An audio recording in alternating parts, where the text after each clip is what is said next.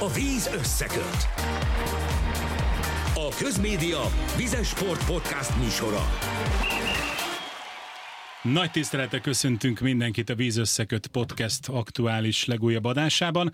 Két beszélgető partnerem van, Farkas Márton, az M4 Sport szerkesztő riportere. Szerbusz! Szia, Emil! És itt van velünk Vásárai Tamás, az M4 Sport kommentátora. Szia, Tomi! Sziasztok! Jó magam pedig Bitman Emil vagyok. Kezdjünk is hozzá, mert elég hosszú volt az elmúlt egy hét vizes témákban. Ugye rendeztek egy úszóvilágkupát Budapesten, klub vízilabda csapataink bajnokok ligáját játszottak, valamint egy történelmi mérföldkőz érkezett egy férfi vízilabdázó Vindis Ferenc, 650. bajnoki meccset is lejátszotta a Kaposvár játékosa. Mindezekről lesz szó a következő szűk fél órában. Kezdjük akkor úszással, hiszen péntektől vasárnapig a Duna Arénára figyelt mindenki, aki, aki szereti az úszást, de ugye már az azt megelőző napokban is a versenyzők részt vettek különböző sajtótájékoztatón, hétfőn pedig ugye volt egy nagy szabású gála, amivel le lett zárva ez az úszó világkupa. Tomi, neked volt szerencséd végig közvetíteni a, a versenyeket. Számodra mi okozta a legkellemesebb meglepetést? Magyar szempontból elsősorban. Magyar szempontból két úszót érdemes kiemelni, akiket Sós Csaba szövetségi kapitány is méltatott, Pádár Nikolett és Sárkány Zalán, akik talán mondhatjuk úgy, azt a fajta fölfelívelő pályát mutatták, amit ilyenkor szívesen lát egy edző vagy egy szövetségi kapitány. Nagyon sok magyar döntős volt a budapesti világkupán, ahol azért hozzátehetjük, hogy jó néhány olyan sztár nem indult el, akik az eddigi állomásokon szerepeltek. Tehát nem volt igazán teljesen világszintű mezőny, ugyanakkor voltak olyan versenyszámok, ahol viszont igen. A miénknek többségében olyan számokban sikerült, ugye két győzelme volt a magyar úszóknak, ahol, ahol talán picit vékonyabb volt a mezőny, de nagyon sokan tudtak akár klubszínekben versenyezve is bravúrt elérni, és bejutottak egy világkupa döntőbe, úgyhogy nagyjából olyan 30 döntősünk volt a három nap során. Ez szerintem egy nagyon masszív és jó szám. Aztán meglátjuk, hogy mondjuk a rövid pályás szezonban ezt a fajta pozitív szezonkezdetet hogy tudják az úszóink továbbvinni.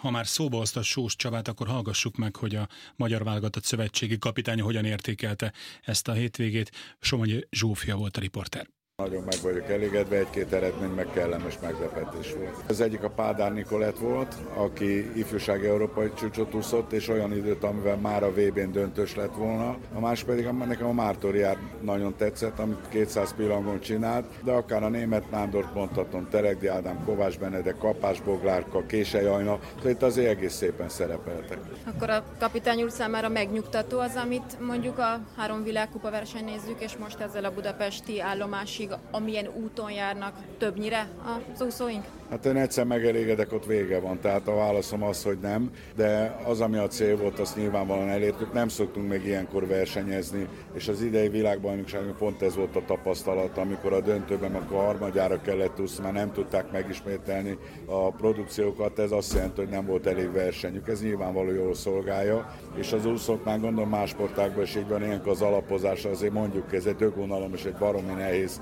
időszak, ilyenkor egy ilyen jellegű verseny nyilvánvaló változatosabbá teszi, és még hozzátenem azt is vannak bizonyos dolgok, amik akármennyire igyekszünk edzésen nem lehet fejleszteni, ahhoz verseny kell.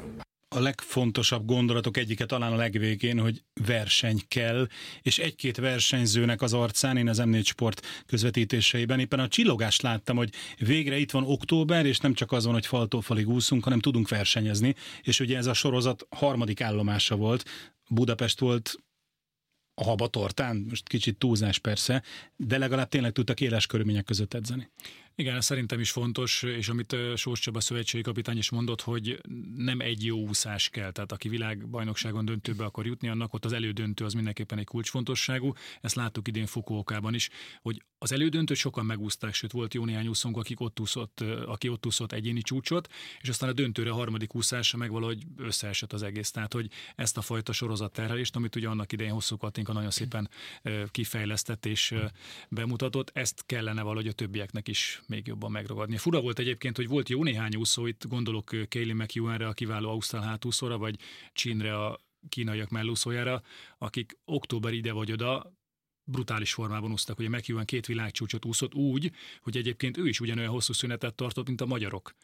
Tehát folyamatosan ugye mondják azt a szakemberek, hogy, hogy kell egy alapozás, mikrociklusok, meg különböző cikluszáró versenyek, és hogy majd az év fő eseménye lehet csúcsformában úszni, de mégis van olyan, aki mondjuk októberben tud, tud világcsúcsot úszni, úgyhogy ilyen szempontból kíváncsi leszek, hogy majd És mindent megnyert az Ausztrál ebben a világkupa sorozatban, ami átúszás. Így, így van, tehát hogy, hogy ez nekem még így azért talány, mert, mert nyilván mindenkitől azt halljuk, hogy hát eb, az évnek, a szezonnak ebben a időszakában nem lehet igazán csúcsformában úszni, de ezek szerint lehet, hogy mégis. Tehát vannak olyanok, akik most is tudnak jól úszni, meg a világbajnokságon is jók voltak, szóval ez nekem így azért még nem áll össze teljesen, hogy akkor most ő, ők hogy vannak ilyen formában, meg lehetnek jövőre Párizsban is ilyen formában. Lehet, hogy abban az ausztrál edzéstervbe be lehetne pillantani, nem? Hogy van-e benne valami okosság. Most nem, nem rossz dologra gondolok, hanem hogy nyilván ők egy teljesen más szisztéma szerint készületnek. Ugye a magyaroknál is van egyfajta nevezzük Szécsi iskolának, amiből az egész kiindul, és hát látjuk, hogy vannak más receptek, amelyek ugyanúgy működhetnek. Igen, ezt többen elmondták egyébként, hogy a külföldi úszók, amikor meghallják, hogy a hazai fiatalok mennyit úsznak mondjuk ilyen fiatalabb korban, tehát amikor még felnőtt versenyekre nem mennek, nem mennek akkor a, a volumentől mindig elcsodálkoznak, hogy úristen, egyet kell úszni. Tehát valahogy külföldön talán kevesebbet, de intenzívebben úsznak, meg, meg egy picit lehet, hogy ott olyan mosolygósabb emberek vannak az uszodák környékén. Tehát nincs ez a nagyon, nagyon ráfeszülés, hogy akkor most mindenképpen a napi, nem tudom, 8-10 kilométernek meg kell lennie. Lehet, hogy egy picit oldottabb is a légkör. Az ausztrálokról ezt maximálisan el tudom képzelni, hogy ott egyfajta ilyen, kimegyünk két edzés között, még szörfözünk egyet, és akkor visz, jól érezzük magunkat. Tehát, hogy jó, nyilván ez most sarkítás, de hogy, hogy azért egy picit talán lazábban veszik ezeket a, a felkészülési programokat, vagy, vagy arra is figyelnek, hogy, hogy az úszók azért fizikailag, meg mentálisan is jól érezzék magukat a felkészülési időszakban is. Emlékeim szerint ilyen Torp volt az egyik olyan nagy ausztrál klasszis, akinek azért voltak gondjai a, a mosolygással és a, és a boldog úszással.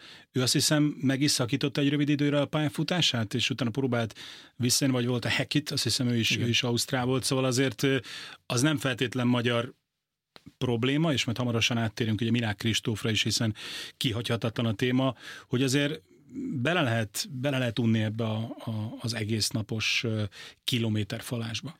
Igen, pont ma olvastam egy nagyon szép, nagyon jó cikket az interneten, ahol írtak arról, hogy Cody Simpson az ausztrálok kiválósága, és például pont ezt a monotóniát megtörve úgy frissítette magát, hogy heti egyszer elment kőműves mellé dolgozni, hogy fizikai munkát végezzen, és akkor... Becsületes dolog. Abszolút, tehát hogy egyrészt fölfrissült, más típusú munkát végzett, meg úgy, úgy nagyjából azért látta, hogy, hogy mi van körülötte a világban. Tehát nem csak a úszoda. Nem egy burokban élt, azért ezt sokszor elmondják a sportolók, illetve akik ismerik a sportolókat, hogy ők hogy ők élnek egy bizonyos menetrend szerint, mikor kell reggel felkelni, mit reggelizek, mikor van az edzés, hogyan osztom be az időmet a két edzést között, ha verseny van, mikor indulunk, mit veszek föl, és hogy véget ér a pályafutás, akkor egyszer csak ott vagy a való világban, és van, aki ezzel nehezen tud megbirkózni. Abszolút, és erre szerintem figyelni kell, és a következő téma majd szerintem egy picit rá is vezet minket erre, hogy miért. Akkor jöjjön a, a milák téma, nagyon sokszor beszélgettünk már ebben a podcastban is Minák Kristófról. Ugye legutóbb volt egy különadásunk is, annak az volt az apropója, hogy bejelentette Kristóf, hogy nem indul mégsem a budapesti úszóvilágkupán, és ezzel kapcsolatban Sós Csaba, valamint edzője Virt Balázs is állást foglalt. Lement ez a világkupa, és akkor Vladár Sándor is értékelt. Hallgassuk meg, hogy ő mit mondott arról, hogy Minák Kristóf végül mégsem indul ezen a világkupán magyar nemzet, a sportrajongók várják, éhezik azt a sikert, amit Tokióban láthattunk. Ő tartozik Magyarországnak annyival, és tisztelje meg önmagát azzal, hogy elvégzi azt a munkát, hiszen egy olyan talentum van benne, ami nagyon-nagyon kevés embernek, sportolónak, úszonak adatot meg ebben az életben, talán Egerszegi Krisztinának, hogy neki csak le kell úszni azt a napi 6-8 kilométer, azt a hat edzést el kell végeznie és ő biztosan Párizsba feláll a dobó tetejére. És ez egy szansz neki, nem nekem, nem neked, nekik, neki, hogy Egerszeg és Darnyi nyomdokaiba tud lépni, hiszen 301 olimpiai bajnok van, egyszeres, a fele meghalt. Ő a 302 de olyan, mint Egerszeg és Darnyi, akik ikonok és példaképek a mai napig. Na ez lehet ő, és ez a szansz, a szansz, amikor elmegyünk mellette, visszanézünk, és azt mondjuk, hogy ezt nagyon elszúrtuk, és azt nem tudjuk helyrehozni, és egész életben bánni fogja, hogyha ezzel a Isten adta talentummal, amit Szoboszlai Dominik is felkarcolt magára, hogy a tehetség Isten áldása, de A munkaalázat nélkül semmit nem ér alázat. Ezt kívánom. Elég erős szavakat is használt a Magyar Úszó Szövetség elnöke. Nyilván itt, itt, egy, itt egy érdekes dolog van, hogy hol a határ, ameddig mondjuk ebbe bele lehet avatkozni, és más a határ az edzőnél, más a határ mondjuk az Úszó Szövetség elnökénél, más a határ egy, egy sportújságírónál, a szurkoló meg véleményt formál, és a szurkolók nagy többsége azt mondja, hogy ha, ha Kristóf nem akar úszni, akkor nem úszik, hagyni kell békén. Igen, nekem teljesen pozitív meglepetés volt egyébként. Kivételesen elég sok kommentet olvastam, ahogy nem nagyon szoktam, de ez a téma ugye hozzám is tartozik kommentátorként, úgyhogy végig nyálasztam a, a hozzászólásokat, és nagyon nagy részében empatikus hozzászólások voltak, akik, akik szinte kivétel nélkül ezt mondták, hogy, hogy ez a, az ő döntése, tehát neki kell eldönteni, hogy szeretne úszni vagy nem. Hogyha nem akar, akkor nem lehet rá, vagy nem szabad rá kényszeríteni. Úgyhogy ez nekem mindenképpen egy pozitív tanulság, hogy az emberség, meg az empátia az azért ott van nagyon sok sportrajongóban magamban egy picit próbáltam ezt ilyen közgazdasági felületre lefordítani, hogy alapvetően az élsport az egyfajta befektetés. Tehát minden egyes sportoló, akinek mondjuk az állam ösztöndíjat ad, fizeti az edzőtáborát, a felkészülését, táplálék kiegészítőjét, az egy befektetés a jövőbe. És ebben az esetben vannak jó befektetések, aki beválik, hozza a sikereket és eredményes lesz, vannak eredménytelen befektetések, amikor valakiben többet látnak, mint amit adott esetben a, a pályafutásából meg tud majd valósítani. Az egyik az ugye egy pénzügyi, idézőjelben pénzügyi nyereség, a másik pedig mondjuk egy veszteség. Hosszabb távon nyilván minél több olyan sportolót kell támogatni, akik tudnak sikereket hozni. Ez, ez, ez egy józan, logikus közgazdasági gondolkozás. A Kristóf olyan értelemben egy, egy extra figura, hogy ő benne nincs kockázat.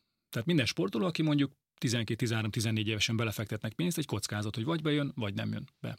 Kristóf már tudjuk, hogy bejön, tehát az ő esetében azok a pénzek, amiket ő most támogatásként megkap, kvázi egy biztos befektetésnek minősülnek, mert mindenki, ahogy elmondta az úszószövetség elnök a Vladár Sándor is, hogy biztosra veszi, hogyha Kristóf edz, akkor megnyeri az olimpiát. Nagyjából mindenki ebből az alapvető gondolkozásból indul ki, és nagyon kevés ilyen van pénzügyi világban, vagy a sportvilágban is, hogy te biztos lehetsz benne, hogyha te... Ez a tuti a, befutó kérdés. Hogyha ezt a 6-8 edzés, 6 edzést megcsinálod egy héten, akkor olimpiai bajnok leszel is. Ilyen uh, Joker ember azért nagyon ritkán van akármilyen sportágat figyelembe véve a világon, tehát nem csoda, hogy ezt a kvázi befektetést nem nagyon akarja senki sem elengedni.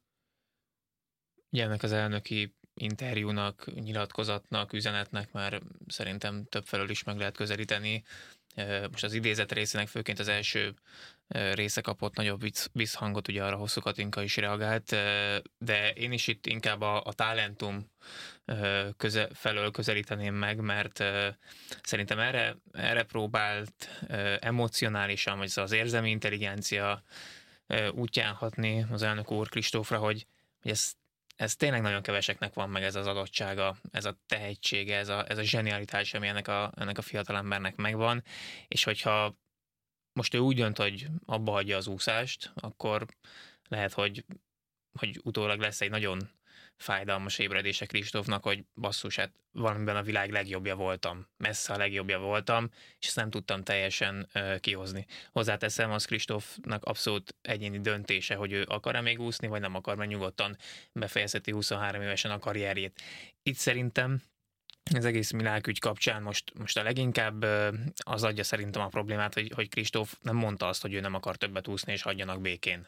Sőt, Sőt amikor visszatért, hogy ő, ő, és így lebegteti, pontosabban lebegteti azt, hogy ő, hogy ő Párizsban akar majd a toppon lenni. És, és ezért van szerintem ez a pici ilyen megosztottság az ehhez való viszonyulás körében, hogy, hogy persze mindenki hagyja Kristófot, majd ő eldönti, hogy, hogy szeretne úszni, vagy nem szeretne, de hogyha szeretne úszni, akkor meg valahol joggal ö, várják őt, és szeretnének vele kapcsolatba lépni egyáltalán azok az emberek, akik az edzői, a mentorai, a támogatói, hogy akkor viszont szeretnék munkában látni. Itt nyilván az a kérdés, hogy amit senki sem tud, hogy mit gondol erről Milák Kristóf. Mondjuk megbánta azt, hogy azt mondta ott a nyár végén, őszelején, hogy akkor igenis vissza akarok térni, sőt Párizsban.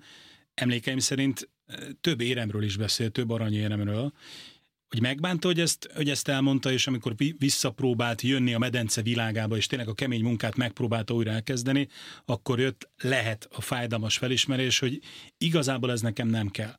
Most az a kérdés, hogy meg tudja hozni azt a döntést, hogy igen vagy nem. Mert itt, itt félút nem nagyon van, erről beszélnek a szakemberek is, erre utalt Vladár Sándor is, hogy valamit mondani kell, tehát oké, okay, úszok tovább, és akkor edzek, vagy nincs ezzel semmi gond, ha úgy érzi, hogy neki ennyi volt, akkor fölállunk, megtapsoljuk, olimpiai bajnok, világbajnok, világcsúcs tartó, ráadásul a 200 pillés világcsúcsától, hát mindenki nagyon messze van, úgyhogy lehet, hogy meg kell várnunk az új Milák Kristófot, hogy valaki, valaki az 150 környékén úszon 200 pillangón, nehéz ügy.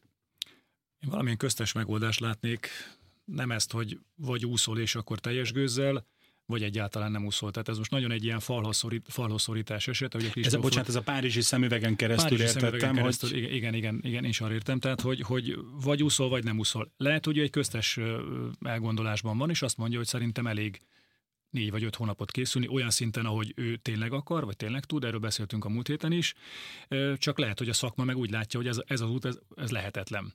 És lehet, hogy ebben kéne valami fajta egyességre jutni, hogy jó Kristóf, akkor mondjuk legyen egy három lazább hónap, meg legyen öt brutálisan kemény, amikor meg felkészülsz az olimpiára.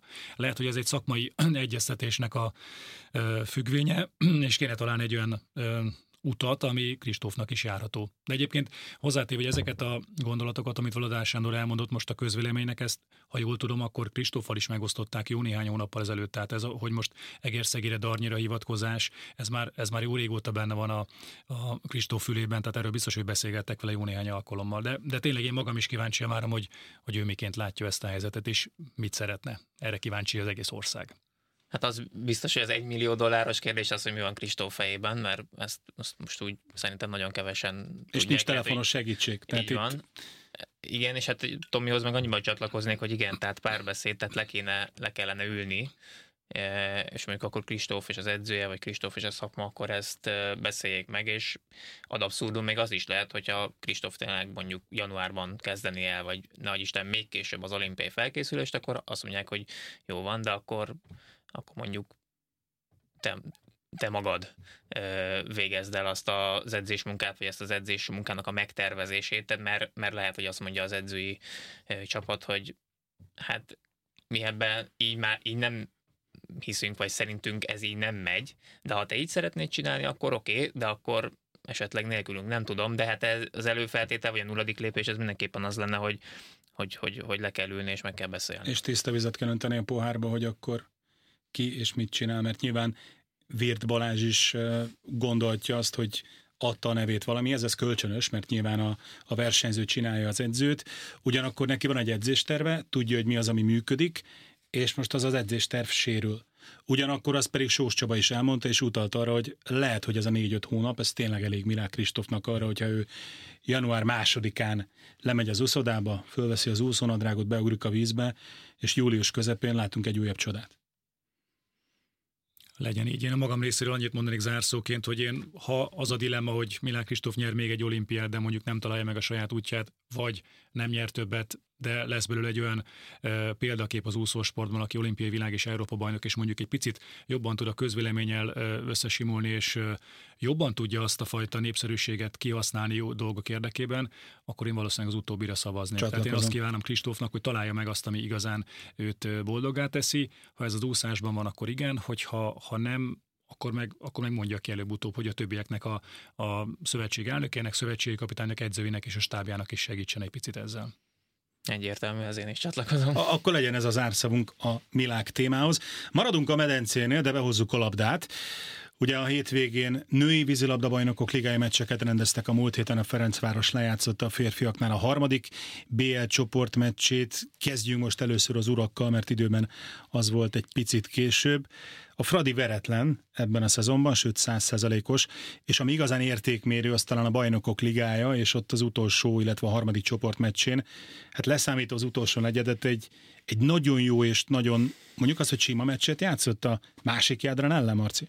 Igen, ugye a Jadran Split volt most a Ferencváros ellenfele, a legerősebb csoport ellenfél a, három közül szinte egy ilyen uh, horvát válogatott uh, az a split, vagy hát legalábbis a horvát válogatott gerincére épül a, a Jadran is, és hát ugye három negyed után 11-6-ra vezetett a, a Ferencváros, onnan lett picit melegebb a vége, hogy Nyiki Balázs vezetőedző fogalmazott, mit csináltunk belőle meccset. Érdekes, mert a Varga Zsolt féle Ferencvárosnak az utóbbi két szezonban a negyedik negyed volt egy ilyen védjegye, hogy akár több gólos hátrányból, vagy nagyon hektikus, kérezett meccsekben a negyedik negyedben nagyon jó volt a csapat, valahonnan még tudott meríteni erőt, és megfordította a mérkőzéseket, vagy megtartotta azt az egy-két gólos előnyét.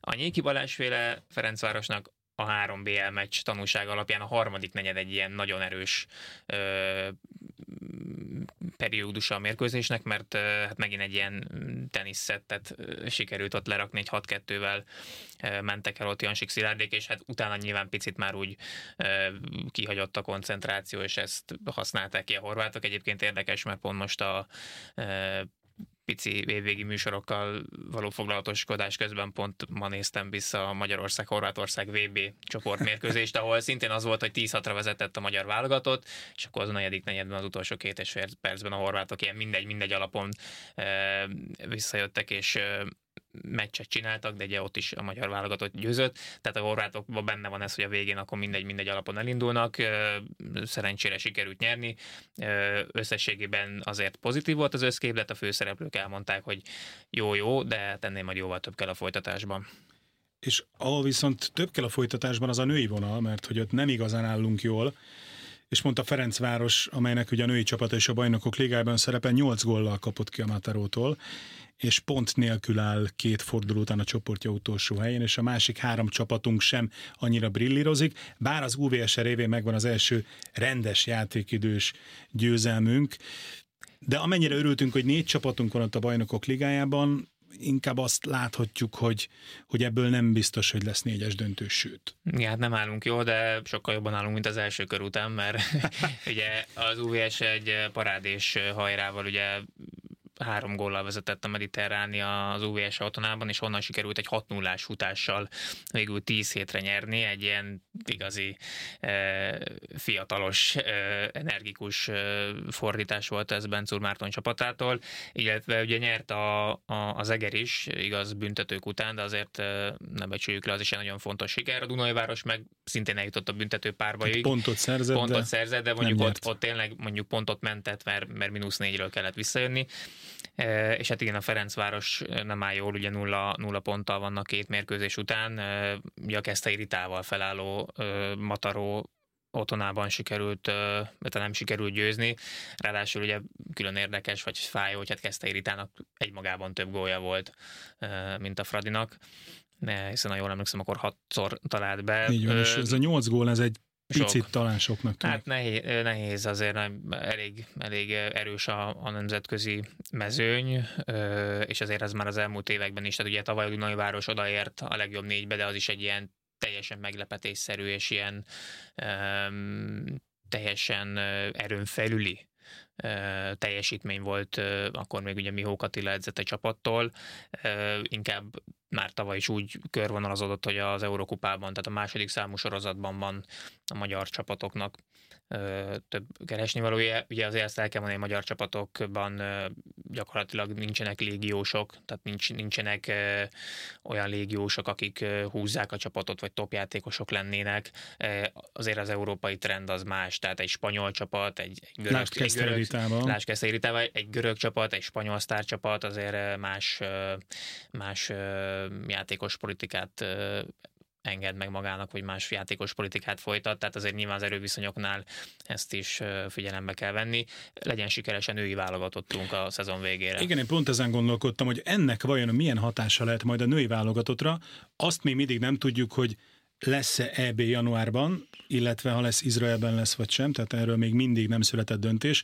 Hozzáteszem, nem is egyszerű feladat megtalálni a helyét a versenynaptárban, vagy a helyszínt, hogyha meg akarják rendezni, bár gondolom itt nem az akarat a kérdés, hogy van négy csapatod a bajnokok ligájában, nincs sikerélményük, és amíg mondjuk a férfi vonalon van egy Ferencváros, amelyben a magyar válogatott krémje játszik, ahhoz érkezik egy-két játékos külföldről, vagy két-három játékos külföldről, meg egy-két játékos más klubcsapatokból, addig a női válogatottnál nincs kimondottan olyan csapat, amelyre mondjuk épülne, és közben majd úgy érkeznek oda a lányok, hogy, hogy nem nagyon van sikerélmény, és a női válogatottnak még nincs kvótája. Hát igen, közelíthetjük innen is, vagy közelíthetjük onnan is, hogy ott most egyébként is egy teljesen új kezdet van, tehát azért ebben az új szakmai stábbal, azzal, hogy egy sokkal nagyobb keret dolgozik együtt, tehát ugye szerencsére azért Miók Attiláig megoldották azt, hogy viszonylag gyakran tudjanak találkozni a kerettel, vannak felmérők, fizikai tesztek, nagyon sok két kapu csinálgatnak mindenféle taktikai elemet. Vagy Itt hát előny, hogy mindenki itthon játszik. Ilyen szempontból igen előny, hogy tulajdonképpen Ritát leszámítva mindenki itthon játszik, tehát hogy ott most amúgy is egy annyira új dolog, vagy egy új fajta, picit új fajta munka kezdődött el, hogy lehet, hogy ez amúgy is elvenné mondjuk, vagy elveszi ennek, a, ennek az élét, vagy ennek a részét, hogy most akkor mi van a nemzetközi klub versenyben. Én azért bizakodó vagyok ettől függetlenül. Mondta Emil a sikerélményt, szerintem ez relatív egy picit talán a filozófikusabb vagyok. Ezt szeretjük. Az nagyobb siker, hogyha mondjuk van négy-öt a csapatban, akik húzzák a szekeret, te alig kapsz játékidőt, de nyer a csapat, vagy mondjuk nem nyer a csapat, de te nagyobb felelősséget kapsz, része vagy az egésznek, és érzed azt, hogy igen, tőled is nagyon sok minden függ a játékból, lehet, hogy még nem vagy a legjobb állapotban, nem vagy a legjobb játékos, de tudod azt, hogy képes vagy mondjuk nem tudom, nettó időt tekintve két-három negyedet végigjátszani, olyan szinten, mint amit a bajnokok ligája megkövetel. Az lehet, hogy mondjuk mikroszinten egy nagyobb sikerélmény, hogy igen, léptem egy szintet, mert nem csak kiegészítő ember vagyok, hanem képesek rám felelősséget tenni. Még nem vagyok a legjobb, nem vagyok nemzetközi sztár, de lehet rám számítani. Tehát az én olvasatommal lehet ez is egy, egy komolyabb sikerélmény, mint hogyha te csak egy ilyen passenger, hogy az angol mondja, utazó vagy egy sikercsapatnak a kiegészítő 8., 9., 10. játékosaként. Szerintem egyikünk sem a légiósokat hiányolja a, a magyar női csapatokból, mert mert így viszont a magyarok kapnak lehetőséget, és Igen. látva azt Dunajvárosban, vagy éppen Egerben, vagy az UVS-nél, ahogy a 15, 16, 17, 18 éves lányok kerülnek be a felnőtt csapatba, és kapnak egyre több percet, egyre több negyedet, főleg nemzetközi szintéren. Igen, valóban nem biztos, hogy ebben a szezonban fog ez kijönni, de a magyar vízilabda hosszú távon profitálhat belőle. Itt most az a kérdés, hogy mi lesz majd a következő hónapokban a válogatottal, és igen, abban abszolút igazat adok Marcinak, hogy itt a, az új kapitány, illetve az új szakmai stáb talán nem úgy érkeznek oda a játékosok, hogy, hogy mondjuk le vannak törve, mert, mert nem sikerült úgy egy BL meccs, hanem, hanem nagyon várják, hogy végre itt vagyunk a, a, a válogatottal, kicsit új impulzusok érnek, és gyerünk meg kell szereznünk a kvótát, mert komoly céljaink vannak Párizsban. Igen. No, akkor most beszélgessünk még egy olyan úriemberről, aki talán járt már Párizsban, de a válogatottal kapcsolatban nála nem az a kérdés, hogy ott lesz-e Párizsban, hanem hogy meddig látjuk még a hazai medencékben, ők pedig Vindis Ferenc, aki a hétvégén az UVS elleni bajnoki mérkőzésen 650. OB1-es meccsét játszotta, és utána pedig meg is szólalt a mikrofonunk előtt. Hallgassuk meg először Vindis Ferencet. Megtiszteltetés, hogy ezt a címet tarthatom. Jó játékos szeretnék még lenni, ameddig megy. Tavaly szezon közben volt két sérülés, ami miatt sokat kihagytam. Aztán volt a nyár, ami szintén nem segít abba, hogy az ember top formában legyen. Az elmúlt hetekben kezdtem el úgy érezni, nagyon erősen edzünk. Egyébként erősebben, mint máskor, hogy kezdem utolérni magam. Annélkül, hogy részletekbe mennék, a körülményekhez képest jól, a plafont még egy kicsit ki kell tolni, csak ezt fejlődésnek hívják, és azt 20 évesen szokta az ember, nem 44 évesen, de azon vagyok, hogy még a előző évek beli maximumot elérjem. Itt a jövőbeli terveiről beszél, és ebben abszolút a vízilabda van még mindig, Marci. Így van, hát Vindis Ferenc ugye a magyar férfi felnőtt első osztály rekorder a mérkőzés számokat tekintve. 2022 márciusában előzte meg az addig listavezető Tiba Pétert. Vindis Ferenc most már 650 mérkőzésnél tart. Ezt picit kontextusba tudjuk helyezni, hát nyilván több ezer játékosa volt a magyar első osztálynak az elmúlt évtizedekben. 20 jutottak el 500 OB1-es mérkőzésig, és közülük is csak három embernek van 600-nál több mérkőzése. Egyikük Vindis Ferenc, aki 44 éves, és hát ugye 1996-ban debütált az OB1-ben, és most pont egy olyan UVS ellen játszott a hétvégén, és egy olyan UVS ellen jubilált, ahol hát olyan gyerekek, fiatal emberek játszottak, akik 96-ban még mondjuk meg sem születtek. Úgyhogy Vindis Ferenc egy nagyon érdekes pályafutás az övé, 15-szörös válogatott, mert hogy hát ugye annak a generációnak a, a tagja, vagy azt a aranygenerációt, ugye a 75-77-es korosztályt követi, akik ugye mindent megnyertek, és akik hát hosszú-hosszú évekig úgy kibérelték a válogatott helyeket. Ugye Vindis Ferenc 1979-ben született egyébként Madaras Norbertel egy korosztály, és hát például pont Madaras Norbert volt ott előtte hosszú-hosszú éveken át a sorban. Ugye Vindis Ferenc a balkezesek oldalán játszott világ életében, de hát a magyar vízilabdának világklasszis balkezei, balkezesei voltak. Úgyhogy, nem volt szükség rossz kéz oldalon Igen, úgyhogy ott jobbkezesként hát nem igazán lehetett érvényesülni és, és egy nagyon gazdag pályafutás az övé, és egyébként hiába játszott 26, most már 27 OB1-es szezont, nem magyar bajnok. Ez egy nagyon érdekes dolog, és, és ezért... Ez egy meglepő statisztika. Ez azért. egy meglepő statisztika, szegény pont legjobb éveiben a Vasas csapatába játszott, de pont akkor, amikor mindig a Honvéd volt a bajnok a, a az a, a előtt, Honvéd, a ahogy eligazolt szegény a, a Vasasból, utána az angyalföldiek megnyerték a bajnokságot, és most már tizedik éve Kaposváron pólózik. Szóval egy nagyon érdekes út az övé, de azt hiszem, hogy jó ideig ő lesz a, ennek a csúcsnak a birtokosa. Egyébként az aktív játékosok közül Tóth Márton áll hozzá legközelebb, az OSC játékosa 510 5-6 mérkőzés körül járhat most, azért onnan még odébb van a 650, és hát ő is most már 38 éves.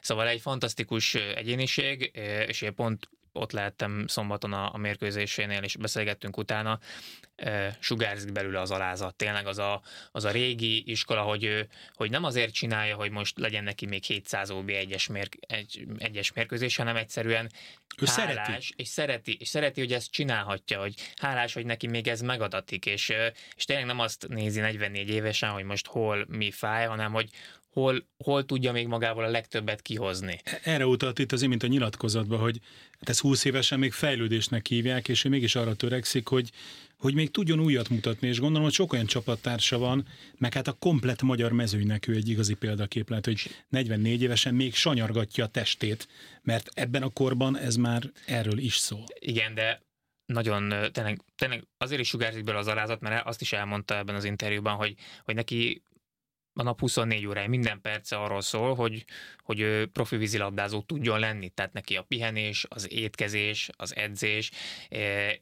és, és nagyon szeret edzeni, és neki az edzés jobban is megy, mint a, a mérkőzés. Ugye azt mondta, hogy 44 évesen ugyanolyan gyomorgörcsel ugrik vasárnap vagy szombaton be a medencébe a mérkőzés előtt, mint mondjuk 20 éves korában. Ő, sem, ő maga sem tudja, hogy, hogy ez miért van, de egyszerűen ez még mindig így van. Egyszerűen szereti csinálni, és szeretne használni a csapatnak, és egyébként sokat játszik, sokszor ő úszik labdára, ami aztán tényleg félelmetes, mert Hát el a fiatal csikóknak, Mert, a gyors igen, játékosnak a, a, odaadják. Ugye Vinis Ferenc egy ilyen nagyon magas, szerintem két, minimum két méteres játékos, viszonylag ö, vékony testalkata van, de világjátékben nagyon gyors volt, hosszú kezei vannak, jó úszott, ö, nagyon jó állóképessége van, és az, az tényleg félelmetes, hogy egy 44 évesen ő úszik a labdára, és mondjuk ö, szemközt jön egy 18 éves ö, ifjú titán, és, és mondjuk Feri elhozza a labdát. Szóval egy, egy fantasztikusan érdekes dolog, én biztatnék mindenkit, hogy, hogy ha teheti, akkor menjen el egy kaposvár mérkőzésre, mert sokat játszik Vindis Ferenc, tehát hozzáteszem, nem úgy van ő neki most 650 mérkőzése, hogy 44 kap, évesen a vízbe, egy plusz egy meccs, pipa. Kezdőjátékos, hmm. csapatkapitány Kaposváron,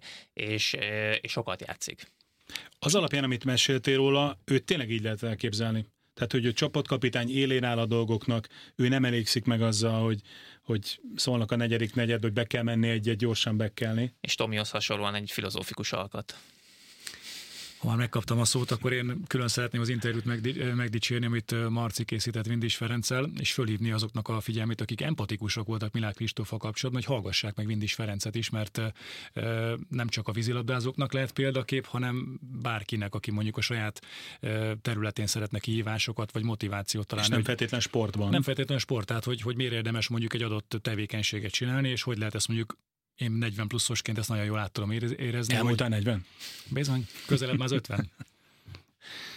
Hát azt hiszem szépen keretbe lett foglalva ez a mai vízösszeköt podcast. Farkas Márton, a Farkas Marcinak, illetve Vásárai Tominak nagyon szépen köszönöm, hogy itt volt velünk és megosztotta a gondolatait. A kedves hallgatóknak pedig köszönjük szépen, hogy, hogy velünk voltak, jövő héten ismét jelentkezünk, ha csak nem történik valami nagyon váratlan dolog vízes sportágainkban a következő napokban. Még egyszer köszönöm szépen, srácok, hogy itt voltatok. Köszönjük szépen, és istenetesen téged is, Emil, mert te is elhagytad a 40-et. Úgyhogy... Oh, köszönöm szépen. Igen, bár két éve, de, de valóban köszönöm szépen. De ezen a héten Ez így van, ez így van. Köszönöm szépen. Kedves hallgatóink, még egyszer nagyon szépen köszönjük mindenkinek, hogy itt voltak, itt voltatok velünk. Jövő héten ismét találkozunk. Sziasztok, viszont halásra. A víz összeköt. A Közmédia Vizes Sport Podcast műsora.